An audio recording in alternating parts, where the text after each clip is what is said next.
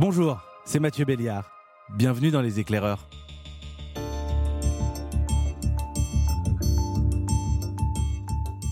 Quand on est français, le moindre débat à la télé américaine peut nous estomaquer. Dans la bouche des hommes et des femmes politiques, on entend des mots comme euh, race, blanc, noir. Ce sont des mots tabous chez nous. Peut-être qu'ils vous choquent d'ailleurs quand je les prononce. Mais aux États-Unis, c'est la loi.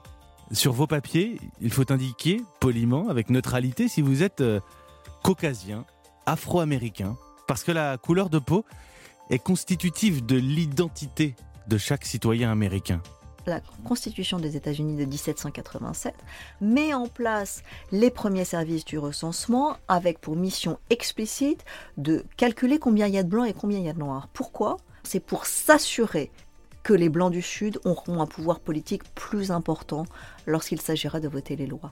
À quelques jours de la présidentielle aux États-Unis, j'ai eu envie de comprendre ce qu'il restait de cet héritage et surtout comment ça allait influencer le scrutin. Pour ça, j'ai invité une historienne, Sylvie Laurent. Elle enseigne en France et dans des universités américaines, et son dernier livre est une somme très fouillée sur cette figure qu'elle étudie depuis une décennie, le pauvre petit blanc, celui qui est sensible au discours de haine de Donald Trump, à ses dérapages racistes. Avec Sylvie Laurent, on va comprendre que les États-Unis sont une nation blanche depuis les origines, mais que c'est surtout historiquement un pays de blancs qui ont peur. Que Donald Trump a été élu il y a 4 ans en cultivant précisément cette peur d'être envahi, spolié par les minorités.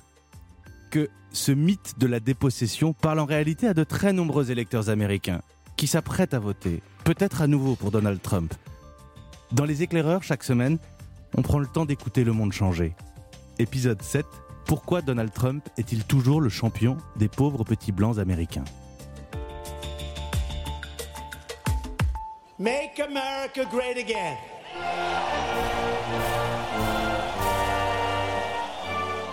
Bonjour Sylvie Laurent. Bonjour. Le pauvre euh, petit blanc dont vous nous parlez, au sujet duquel nous allons échanger, c'est qui? Alors c'est une figure euh, qui est plus euh, mythologique et littéraire qu'il n'est une réalité démographique. le pauvre petit blanc, c'est cette image construite par euh, toute une littérature, mais aussi euh, tout un discours politique qui est censé incarner l'Américain authentique. Celui qui est euh, arrimé au sol, qui est enraciné, qui est un peu la version humanisée du drapeau américain. Et évidemment, il y a euh, quelque chose de très, particulier dans le fait euh, que cette nation américaine a été euh, érigée dans le, dans le mythe et en même temps dans l'horizon qu'il s'agissait de réaliser, selon lequel ce pays, à la différence de tous les autres, et en particulier de la vieille Europe, serait le pays dans lequel un homme de peu, Quelqu'un qui n'a pas de bien, qui n'a que la force de son travail, pourrait devenir citoyen et égal du plus fortuné ou du plus grand des possédants. À ceci près, bien sûr, que cet homme de peu est blanc et que par conséquent, euh, même en étant modeste, même en ayant peu, il a cette petite chose de plus que les autres n'ont pas, qui est la couleur de sa peau, qui, comme je, le montre dans le livre, est construit comme un capital, comme un patrimoine qu'il faut défendre. Euh, si je voulais absolument vous entendre dans les éclaireurs, c'est parce que hum, on a tous fait des deux côtés de l'Atlantique beaucoup d'erreurs il y a quatre ans, beaucoup d'erreurs euh, d'analyse, beaucoup d'erreurs dans les, dans les prévisions euh, aussi. Euh, et on essaie de ne pas refaire les mêmes, au moins de, de comprendre ce qui s'est passé. Donc, si je vous suis, il y a quatre ans, c'était l'événement, on était surpris. Aujourd'hui, ce n'est pas un match retour entre les Noirs et les Blancs. Euh, ce qui est certain, c'est que la question raciale, qui selon moi a été euh, la dynamique de fond, qui, qui peut expliquer que quelqu'un comme Donald Trump, qui a fait campagne euh, sur un projet de restauration d'un ordre racial dont il dit qu'il a été perdu, étant mm, bien sûr un grand, un grand tour de passe-passe, puisque ça n'a jamais été le cas, euh, a ensuite eu quatre ans d'une présidence qui s'est déployée très exactement sur la même ligne, c'est-à-dire la défense, la préservation et la protection de l'Amérique blanche face à ceux qui sont supposés lui nuire. La question est de savoir, est-ce que en 2020, à nouveau, L'idée selon laquelle l'Amérique chrétienne, traditionnelle et blanche est en danger, est menacée, ce discours qui a fait le fond de commerce de Donald Trump en 2016, est-ce qu'il est encore opératoire? Est-ce que ça fonctionne encore? Et est-ce que ça fonctionne encore auprès de gens qui peuvent être sensibles à cette idée qu'il euh, euh, y a décidément un petit peu trop de féministes, un peu trop de minorités, un peu trop d'antiracistes qui viennent contester l'ordre établi, mais qui se sont trouvés extrêmement mal à l'aise, euh, gênés dans, dans, leur position par les outrances de, de, Donald Trump. Et ensuite, la question est de savoir quelle est cette part de ce que l'on dit indépendants, les indécis, peut-être certains démocrates, qui pourraient être attirés par lui parce qu'il propose quelque chose que le démocrate ne propose pas. Et donc la grande question, c'est quel est ce quelque chose? Et donc toutes les explications ont été apportées en 2016. On a dit mais c'est parce qu'il fait du protectionnisme économique, qu'il critique la mondialisation, qu'il donne enfin une parole au, laissé pour compte. On a voulu voir toutes les explications du monde, sauf celle qui était la, plus évidente et qui était, y compris celle clamée par Donald Trump, qui était euh, de défendre l'Amérique blanche contre une évolution pourtant inéluctable, qui est euh, euh, son évolution vers une société multiculturelle, multiraciale, largement sécularisée et ouverte au monde, quoi qu'il lui en coûte. Mes compatriotes, ce soir, avec un cœur plein de reconnaissance et un optimisme sans limite, j'accepte cette nomination pour la présidence des États-Unis. Il a plein de qualités, Donald Trump. Il est euh, riche, nationaliste, grand patron, bagarreur, vulgaire. On a, on a tout dit sur Donald Trump. Est-ce qu'il a été élu parce qu'il est blanc? Plus que ça. Euh, non, il n'a pas été élu parce qu'il est blanc, parce que les présidents américains, à une exception près, sont blancs. Il a été élu parce qu'il s'est présenté comme le président des blancs tous les présidents américains blancs se sont présentés sur un discours d'inclusion, d'universalisme. Ils seraient les présidents de tous les Américains.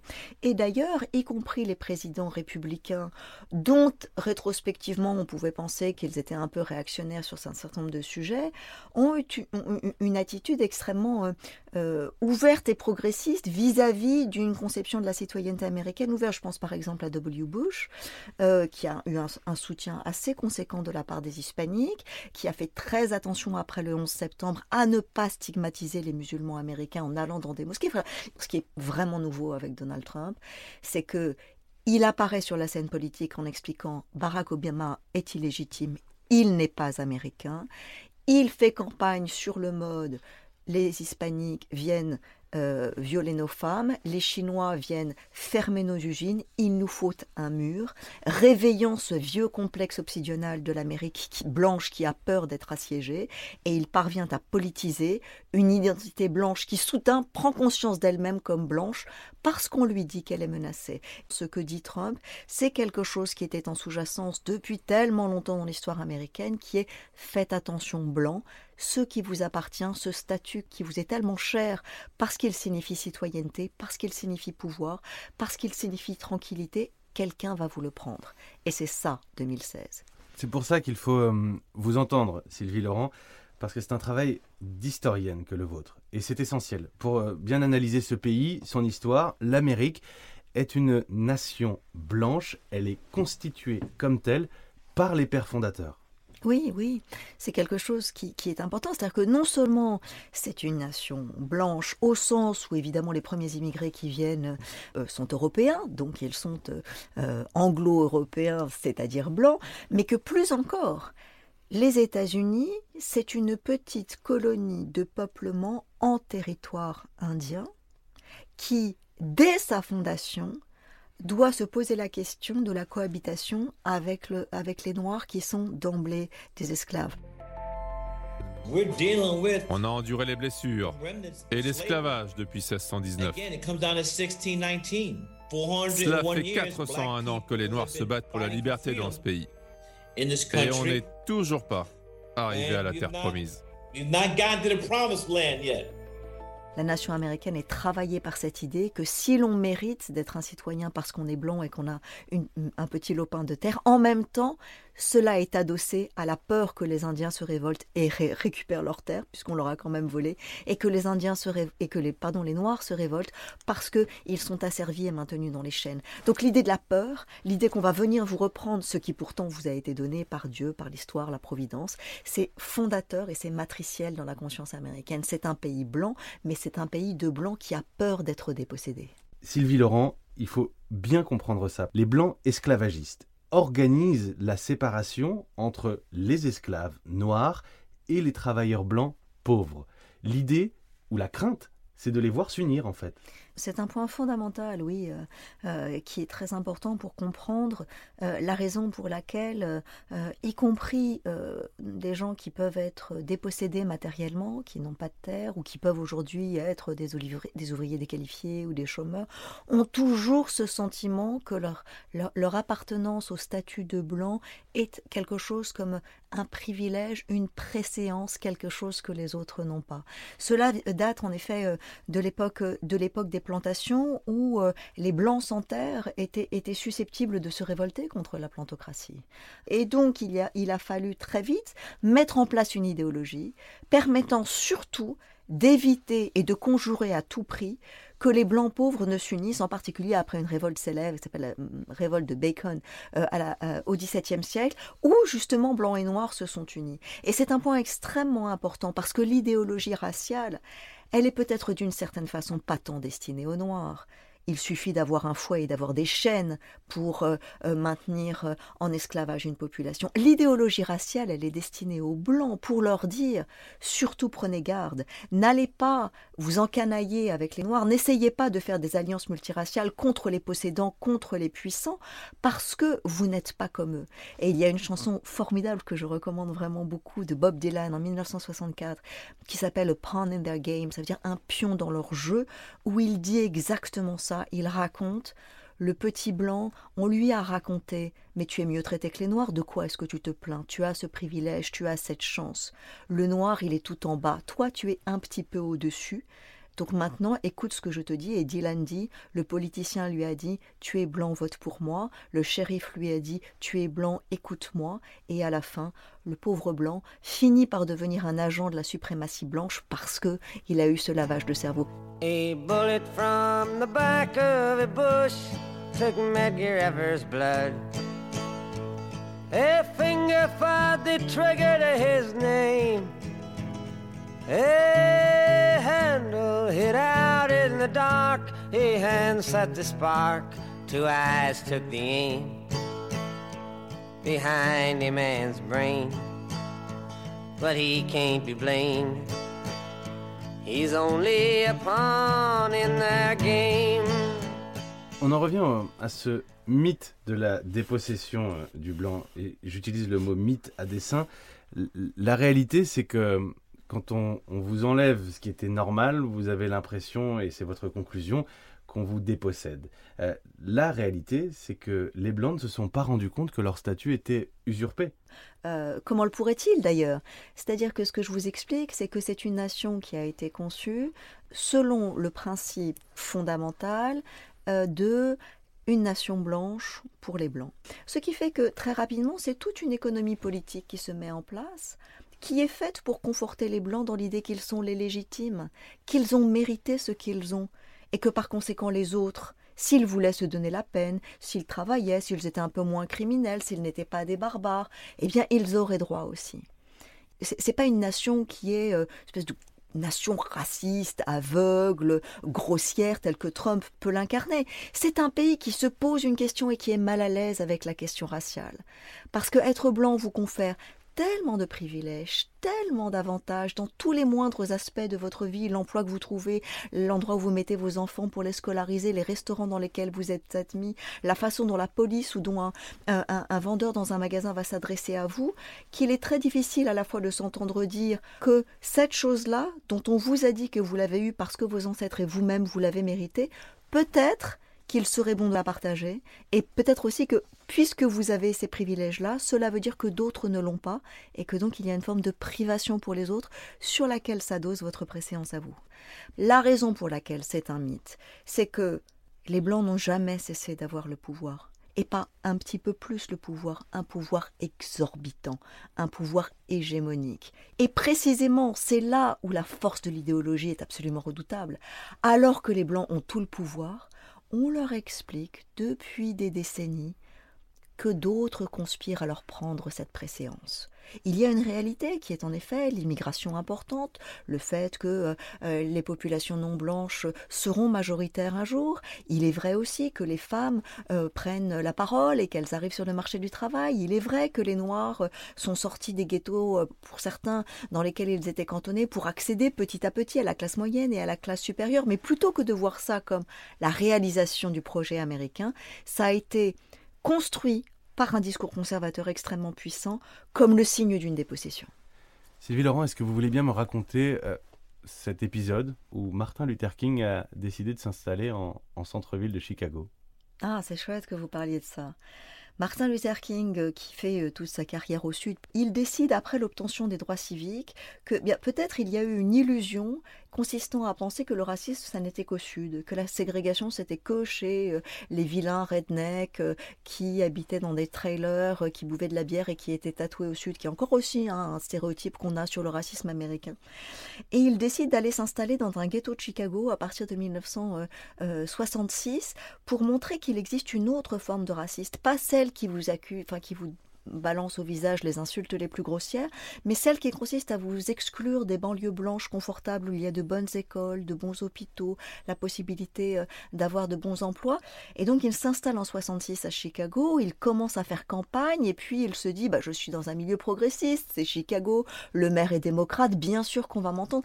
Et il trouve une résistance qui est absolument inouï, alors qu'avec ses amis, il fait une marche pacifiste dans un quartier résidentiel blanc où vivent beaucoup, j'en parlais tout à l'heure, d'Irlandais américains, de Polonais américains, qui sont la petite classe moyenne, et il reçoit des pierres.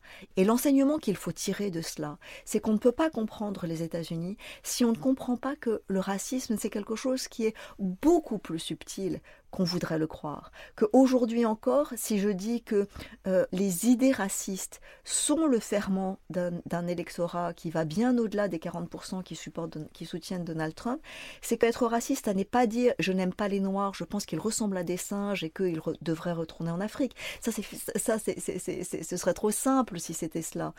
Aujourd'hui aux États-Unis, une majorité de blancs américains pensent que l'Amérique est post-raciale, qu'on a vaincu les démons du passé et que par conséquent il ne tient qu'aux Noirs eux-mêmes de se prendre en main pour qu'il y ait moins de brutalité policière, moins d'incarcération, moins de délinquance, etc., etc. Je ne vois pas bien le public parce que c'est très sombre, mais je m'en fiche de qui est là. Je suis la personne la moins raciste de cette pièce. Si je voulais que vous nous parliez de cette anecdote euh, au sujet de Martin Luther King, c'est parce qu'il faut bien comprendre euh, quelque chose ça n'est pas la classe blanche populaire, déclassée, appauvrie de la Rust Belt qui a élu Donald Trump. Ce sont des cols blancs.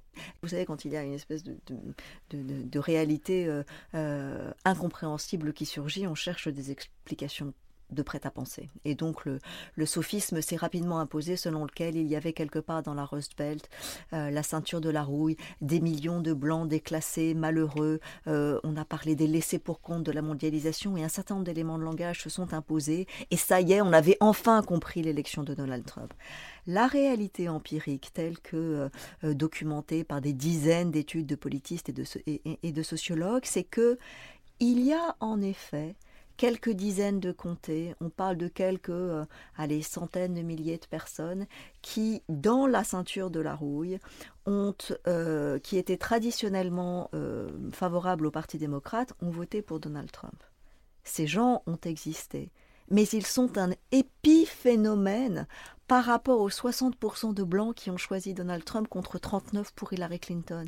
Et donc de cette petite métonymie qui était tellement séduisante, on a fait le tout de l'explication de l'élection de Donald Trump. Et on a oublié la réalité qui est que le revenu moyen de l'électeur de Donald Trump est supérieur au salaire moyen aux États-Unis, que les plus pauvres aux États-Unis ne votent pas. Il y a eu plus d'abstentionnistes parmi les plus pauvres qu'il n'y a eu de gens qui ont voté, et que lorsqu'ils ont voté, ils ont davantage voté pour le Parti démocrate que pour le Parti républicain. En réalité, très rapidement, une fois le brouillard euh, de la campagne passée, on s'est rendu compte de quoi? Que on avait répété ce que Donald Trump lui-même disait pendant la campagne. Je suis le candidat des cols bleus, je suis le candidat des malheureux, des laissés pour compte de la mondialisation, je suis le candidat de ceux que l'on méprise, du petit blanc de Joe le plombier, et on a oublié à quel point tout cela c'était du discours politique. Je voudrais qu'on s'arrête un instant. Euh, en vous écoutant, je retiens aussi le mot peur. Euh, j'ai un vague souvenir du début des années 2000 de Michael Moore qui, théorise très bien cette notion de nation construite sur la peur. Ce qui est nouveau, c'est que la politisation de cette subjectivité fait que, alors que jusqu'il y a peu, on ne se disait pas blanc et on ne se sentait pas tel aux États-Unis, depuis quelques années, les études montrent que les gens se définissent comme blancs. C'est-à-dire que lorsqu'on demande aux gens est-ce que votre appartenance à la majorité blanche a un sens pour vous, un, sens affectif, au sens des affects qui vont déterminer votre vie et vos choix politiques, de plus en plus de blancs se revendiquent comme tels. C'est-à-dire qu'on était dans un stade préalable où c'était juste invisible, c'était un confort dont je jouis, et surtout je ne voulais pas que l'on m'en parle parce que c'était une façon euh, de tenir un discours de mise en cause, et donc euh, il y avait une résistance. Désormais, on est passé à la phase où les gens considèrent, et c'est là le travail de sable de l'extrême droite américaine qui a normalisé ces idées dans la société, qu'il faut se dire blanc parce qu'on est menacé, parce qu'on est attaqué.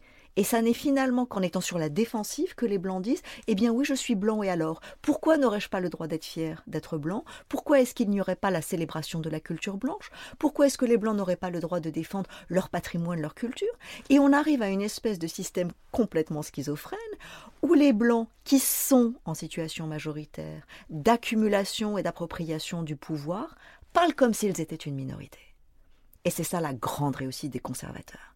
C'est d'avoir réussi à persuader une partie de l'Amérique blanche qu'elle était une minorité et qu'elle devait se défendre. Et le thème de l'autodéfense, qui vient de l'extrême droite, est devenu maintenant un lieu commun, et c'est très exactement ce que défend Donald Trump.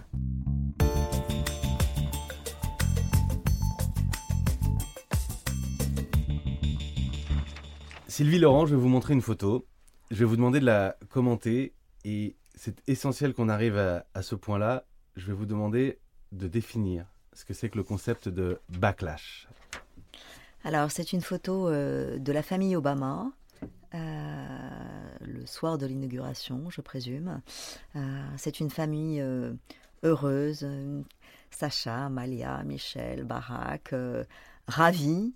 Euh, c'est le moment où Michelle Obama dira que euh, euh, voilà, elle est extrêmement fière de son pays et où subitement, à l'image de la couverture de New York Times ce soir-là, on a pensé que le discours racial traditionnel était derrière nous.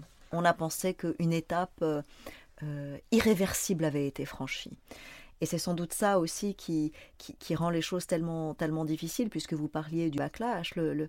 Backlash, c'est le nom qu'on a donné à cette euh, impulsion réactionnaire, cette impulsion de, retour à un statu quo ante à chaque fois que le progrès racial a été tangible aux États-Unis. Lorsque l'esclavage a été aboli euh, en 1865 aux États-Unis, on a pour la première fois entendu les gens du Sud, les Blancs, les anciens planteurs dire Mais vous nous discriminez, vous n'en faites plus que pour les Noirs, et nous alors?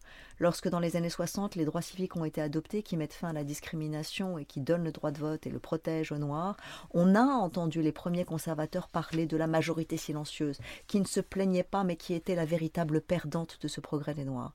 Et lorsque Barack Obama a été élu, euh, toute une partie de l'Amérique, et bien sûr de l'Amérique blanche aussi, a voulu croire que la meilleure part d'elle-même s'était exprimée. Or, dans la nuit qui a suivi, les sites d'extrême droite ont connu une, explosion en raison euh, du nombre de connexions. Déjà, les conservateurs, dont euh, Donald Trump, ont commencé à parler de la fin de l'Amérique telle qu'on la connaît, d'une catastrophe, d'une déprise du pouvoir de l'Amérique traditionnelle. Et dès 2010, le Parti républicain voit euh, euh, en son sein le Tea Party euh, devenir la force la plus déterminante. Qui dira qu'il faut restaurer cette Amérique d'avant parce que quelque chose d'irrémédiable vient de se produire.